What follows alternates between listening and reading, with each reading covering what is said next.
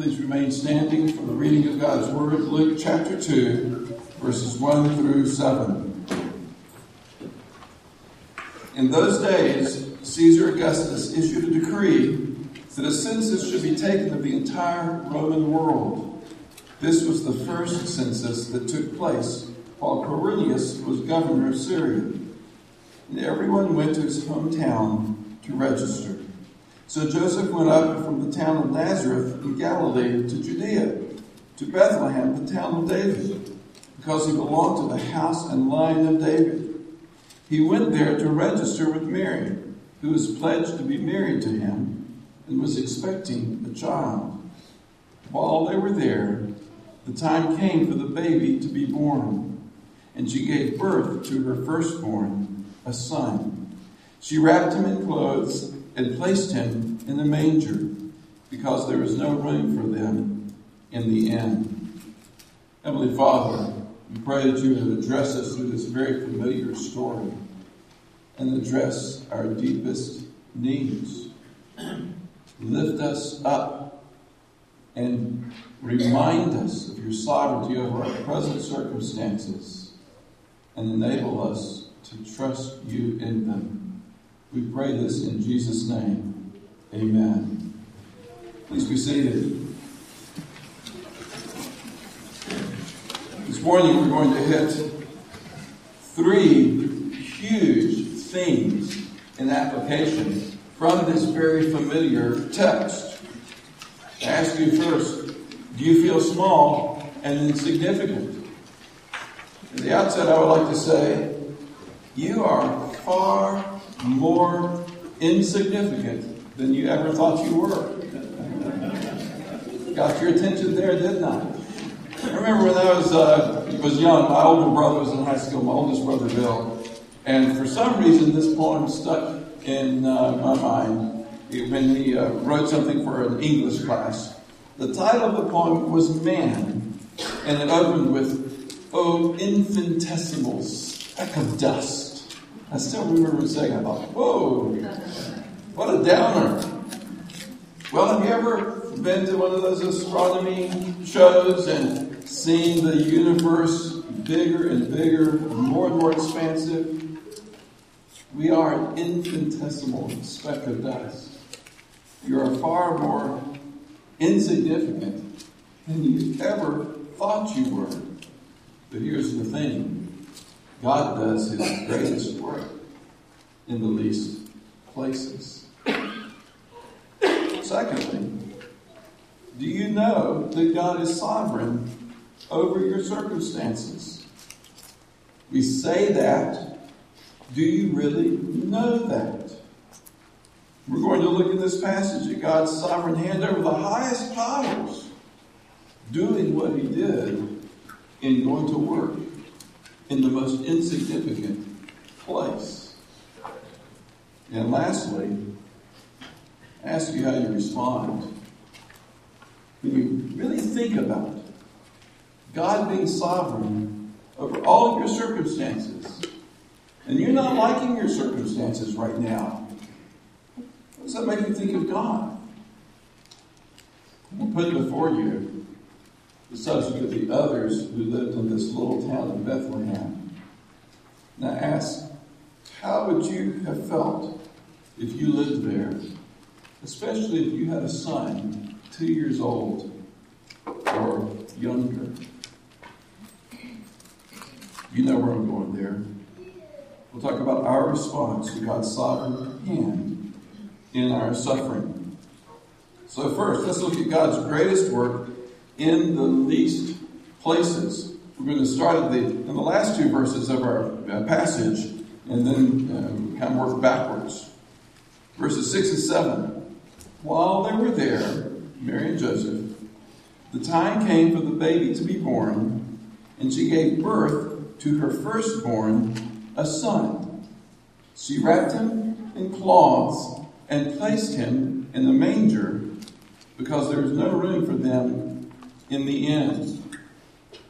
This little town of Bethlehem, we're so used to it. We're so familiar with it. We think it's, it's the greatest place in the world. It is so insignificant that in Joshua 15, when all the cities of Judah were listed, there 46 of them, Bethlehem was left out. It was really invisible, really insignificant. You come to church this morning feeling that way. But perhaps not. Perhaps now you're riding high on things that will, over the years and decades, slip from your fingers. We have to deal with this in, in the end. Bethlehem was, was that insignificant. And besides that, when Mary and Joseph got there, there wasn't even room for them there. Now, they didn't have a holiday inn in Bethlehem. It, it, there's not, we think of the inn that there's a regular traveling place for visitors. It must have been like a bed and breakfast where there was somebody that would take people in. And it, there might have already been you know, five or six people that showed up in Bethlehem and all the rooms were taken. This, this was not a big place. It didn't take many people coming home to fill up all the, the homes that were available to take people in.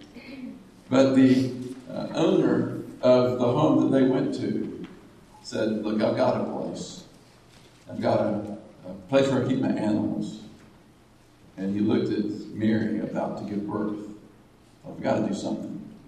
And let her have that, that stable. Now, Justin Martyr lived from 100 to 165 AD, one of the early church fathers. He remarked on Bethlehem and said that the stable was not the wooden construction that we like to romanticize. We have a nativity scene at home that's made out of olive wood from Bethlehem. That's special. They're all over the place. And it looks sweet and it looks nice. It has a little light that'll come on it at night and, and show the manger scene. And, and, we just we romanticize it. Justin Martyr said it was a cave. He lived in Rome. He may have traveled. I don't know. I don't know enough about him to know if he traveled to uh, Israel to Jerusalem to Bethlehem, or he knew people going back and forth, but he was familiar enough to know that uh, they had caves in that area. And so people build their house and then you know, find a, a, hole in the wall. Literally, it was a hole in the wall where Jesus was born, along with the donkeys. You, you don't get more insignificant than that.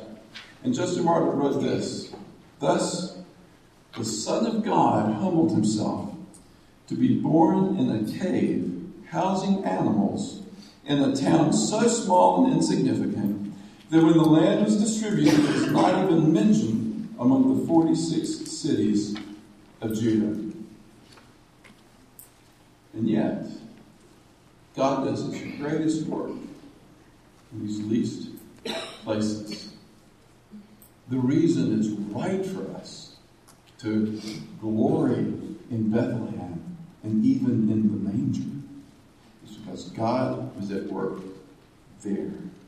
This is a general theme in Scripture. We could just say, well, it's isolated this passage. Yes, God did this for Bethlehem. I still feel small and insignificant. There's nothing special about my life.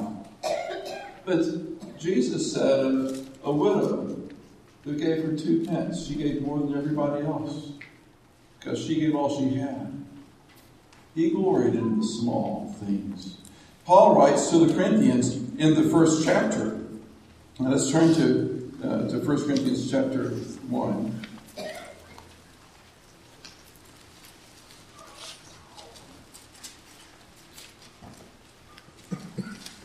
Verse 18. For the message of the cross is foolishness to those who are perishing, but to us who are being saved, it is the power of God. For it is written, I will, I will destroy the wisdom of the wise, the intelligence of the intelligent I will frustrate. Where is the wise man? Where is the scholar? Where is the philosopher of this age? Has not God made foolish the wisdom of the world? For since the wisdom of God, the world through its wisdom did not know him, God was pleased through the foolishness of what was preached to save those who believe. Jews demand miraculous signs Greeks look for wisdom, but we preach Christ crucified. Let's go on down to verse 26. Brothers, think of what you were when you were called. Not many of you were wise by human standards. Some were. This is not an exclusion. This isn't class warfare. It's just that's not the point. Not many were influential. Some were, but that's not the point. That's not what's important. Not many were of noble birth, but God chose the foolish things of the world to shame the wise. God chose the weak things of the world to shame the strong. He chose the lowly things of this world and the despised things and the things that are not to nullify the things that are, so that no one may boast before him. It is because of him that you are in Christ Jesus who has become for us wisdom from God, that that is our righteousness, holiness, and redemption. Therefore, as it is written, let him who boasts boast in the Lord. See, God does his greatest work in the least places, and that includes us. It's not just Bethlehem, but it is certainly demonstrated in Bethlehem. Secondly, Consider God's sovereign hand at work to bring Mary and Joseph to Bethlehem. They lived in Nazareth. And yet, the, the Old Testament in Micah chapter 5, verse 2, as we read earlier in the service, prophesied that Bethlehem would be the place where the ruler would come. Bethlehem would be the birthplace of the Messiah. It was the city of David. The Messiah would be the line of David. There's so many prophecies that they come together this. We couldn't possibly comprehensively cover them. But I just want you to realize how extraordinary it is that if God promises Bethlehem, what he had to do to make it happen. As Mary and Joseph lived up in Nazareth, there's a kind of prophecy that's fulfilled there that I would say is the uh, correspondence, the, the just as kind of prophecy. Put your thinking hats on for a second and let me uh, give you a little bit of Bible study. There are three ways, at least three ways, that Old Testament prophecies are fulfilled. One is just like when such and such. Now this fulfills that. That's what's going on uh, here. In uh, Matthew, it talks about uh, uh Joseph and Mary being from Nazareth. It says, and so the scriptures say, so is fulfilled what the scripture said, he will be called a Nazarite. That's not really referring to the town, but so the, the Hebrew consonants correspond. Just like it says. He's a Nazarene. You say, I'm not impressed with that kind of prophecy fulfillment. We can always say just as. We'll come to one uh, later when we look at the weeping and wailing in Ramah. Just as in Jeremiah, when Jeremiah is talking about God uh, bringing uh, judgment on, on the people of Israel and taking them off into captivity, the context is Jeremiah saying, He will bring you back. He will bring you back. There's hope. God will redeem you. You'll come home. But now, there is weeping and wailing in Ramah because her children are no more. Jeremiah is talking about the loss of the exile of Babylon, when the Babylonians conquered Jerusalem and take them off in captivity. Jeremiah is not really thinking this is a prophecy about the Messiah. It's a prophecy about the exile.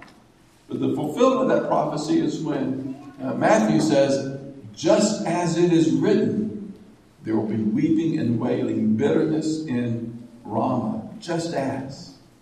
Now, the cycle of our sin, the consequence of sin, God's redemption and His lifting us up is a, a cycle that happens over and over. We should resonate with that. And frankly, I'm applying to you this kind of fulfillment of Scripture. Just as Bethlehem was insignificant, in your life, if you're feeling low and insignificant and of no count, God does His greatest work in the insignificant and he lifts you up. You see, the corresponding saying is you're far more insignificant than you thought you were, is, but in God's eyes, you are far more significant than you dared dream or imagine. Because God loved you so much that he sent his eternal Son into the world to give his life for you to open the glories of heaven to you. That's how significant you are. But for God to accomplish all of this, he has to be sovereign over history. Look at what happened in Bethlehem. We go to the first verses in chapter 2. It begins with the highest powers of the day. In those days, Caesar Augustus issued a decree that a census should be taken of the entire Roman world. Caesar Augustus was the highest power there was in those days. No one higher. And Caesar Augustus wasn't reading the Bible thinking, I need to fulfill these scriptures. God is just sovereign over the highest power. So that Caesar Augustus, without his even being aware, is carrying out the will of God. God's hand is all over this. And he decrees that they'll take a census. And all the world will have to go and, and register. It'll be for a tax in the end. That's what the Romans did. That's what Caesar's agenda was. But God's agenda was higher. He knew, he promised that he would bless Bethlehem. Bethlehem would not be the least of the cities, it would be the birthplace of the Messiah. So he does this through Caesar Augustus to send Joseph and Mary to Bethlehem. If God can be sovereign over Caesar to accomplish such a thing, is he not sovereign over every area of your life? Now, that's actually a hard pill to swallow. If you're at a low point in life this Christmas, if you're wondering about your significance, if you're wondering about how well you're received, if you're lonely, if you're uh, feeling rejected, if you're having trouble at work or have been fired, or you're, you're, you're looking for work, if you're whatever it is, do you recognize that God is sovereign over those circumstances? That He has His hand in every detail. If that's true, and it is true, the next question is how do you respond? I told you that there are, three kinds of prophecies. The one is the just as, the correspondence. The second one is Jesus reading the scriptures, knowing the scriptures. As a 12 year old, he astounded the leaders in the temple. And Jesus would say, In order that the scriptures be fulfilled, I'm going to do this. He went to John the Baptist, and John the Baptist said, I shouldn't be baptizing you. I need to be baptized by you. Jesus said, Let's do this in order that the scriptures be fulfilled. Jesus could read the scriptures, set about to fulfill them. And you say, That's not, if you're a skeptic, That's not very impressive. Any cult leader can read the scriptures, then go about trying to fulfill them some way. But consider the birth in Bethlehem and God controlling Caesar in such a way that Caesar, unbeknownst to himself, sent Mary and Joseph to Bethlehem. You cannot choose where you're born. Nobody can read the scriptures to say, we're going to fulfill the scriptures. It's no self fulfilling prophecy. Our theme in this series is for unto us a child is born in Bethlehem. David's town, this newborn king from Judah's tribe, specific birthplace, prophesying. Could Jesus try to self fulfill the scriptures by his words and will? Can one control where one is born? Nazareth was Mary's home. God's sovereign hand on full display did move in Caesar to survey his citizens in each hometown. So Joseph and Mary journeyed down to Bethlehem on Christmas morn, where unto us a child was born. Oh, you can celebrate it about Jesus' birth. But if you sovereign under your circumstances, how are you responding? Consider the other families in Bethlehem. You know what happened when Herod found out. We're going to talk about Herod more next week. But this week I want you to look at Herod from the perspective of the other citizens of Bethlehem. Herod came and killed all the children up through the age of two. God warned Joseph and Mary uh, that he was going to do this, so they fled to Egypt to, to Jesus, the baby, uh, with them. But in this fallen world, there is much suffering that falls all around. That's the weeping and wailing that is Just like in Jeremiah's day, And there is weeping and waiting, there's weeping and waiting in the same place, in the same territory, because your children were no more. What are the circumstances in your life that God is allowing? If you're really mad at somebody because they've hurt you, if you're really mad because some circumstance has turned against you, if you're really upset, etc., etc., etc., bottom line, who are you upset at? If God is sovereign over all the circumstances, are you willing to recognize you're upset at Him? You're mad at Him. We don't often go there because then we start having to like, wait a minute, I need to trust him. It's Job's test. Well, I just want to personalize this for you by drawing you into the innkeeper's story. In 1995, I mean, excuse me, 2005, 2006, and 2007, I wrote three Christmas stories the innkeeper's story, the soldier's story, which we'll do next Sunday night at the Christmas concert, and the shepherd's story. Let me share with you the innkeeper story. This is kind of like a you were there view of history, where all the events and facts are true. Grant the premise that's hypothetical that Joseph and Mary themselves had a baby, just like Jesus. That's not so far fetched. That might be why uh, uh, the innkeeper uh, looked at Joseph and Mary and thought, she's about to have a baby, and had compassion on them and provided a place in his stable. But consider their story, consider your circumstances, and realize that if we just look at the little picture, it can be great suffering, and we can be angry with God. But when we realize the big picture of what God suffered on our behalf, and when He opens up to us in glory, that big picture blows away our small picture and leads us to trust in Him. My name is Jacob. I own an inn in the little town of Bethlehem. Some three and thirty years ago, a young man came to my front door with his betrothed to seek a room. I had to tell him I had none. Caesar's census had us all overbooked. Then I saw that his betrothed was great with child. She looked like she that very night might give birth. I called my wife, who also was expecting. I could not turn them away at all. I took them back to our donkey stall. Among our donkeys she gave birth. She cried, The Son of God, come to earth. Some shepherds from fields nearby came, came from fields nearby where they were watching sheep at night.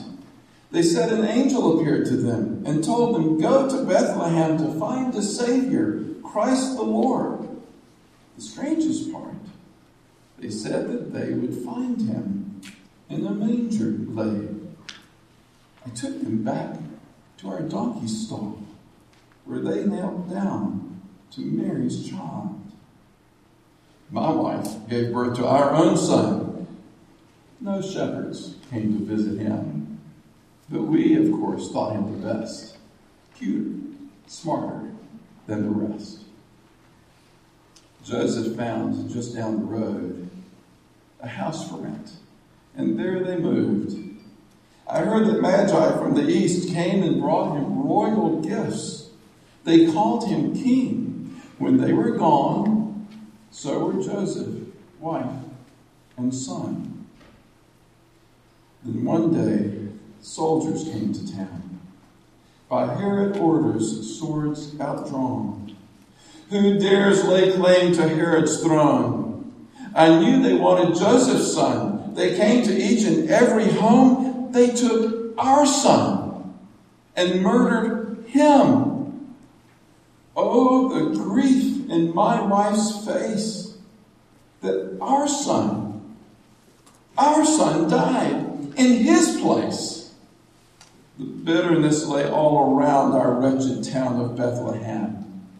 Cursed be the one who came and brought this misery in his name. I never will until I die. Forgive that Joseph or his wife. And then, three years ago, there came a prophet in Elijah's name. A voice called in the wilderness, Make way for the King of righteousness. Repent and turn your hearts to him who gives forgiveness for your sin. But I would not go out to him. I had no sin to be forgiven. 'Twas I who had been sinned against. 'Tis God who owes me penitence. He allowed our misery when Herod issued his cruel decree to kill the sons of Bethlehem. Our child died, an innocent. I took them in. I gave them room. But they escaped, and we were ruined. I never will until I die forgive that Joseph or his wife. My wife fell ill as unto death. She struggled each and every breath. A friend told me that I should ask a prophet come from Nazareth to make her well. And so I did. He looked into her eyes and said, Be healed. And I could see her health return immediately. Oh, the look on my wife's face that she could breathe. We embraced and thanked him for the kindness done. Someone said he was Joseph's son. Could, could he be? No. It's insane. The one who caused us so much pain. And now they nail him to a cross. They mock and beat him, all because he claimed to be the Son of God. At his feet, with broken heart, his mother stood. I could see she was the one who came to me in Bethlehem. Joseph's wife, a widow now, and he, the child. Father, forgive them. This he cries while he is being crucified. Joseph, be considered blessed that you have died ere seeing this. I see the tears in Mary's eyes, just like the tears in my own wife's. When Herod tried to kill him then, when our son died in Bethlehem. Our son died that he would live to die for sin and me forgive. Oh God, forgive me for my hate toward you, toward Joseph. I await your judgment. Yet I find in him your justice satisfied. The Father took and placed on him the wrath stored up for all my sin. Amazing love, amazing grace. That God's Son, God's Son died in my place. Don't be like me. Come to Him who came to us in Bethlehem.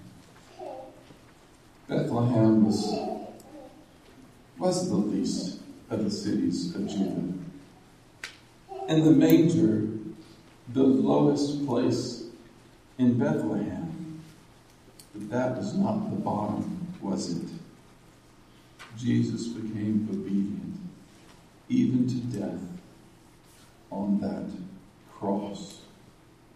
He went down to pay for our sin, that in him we can be raised up to glory forever.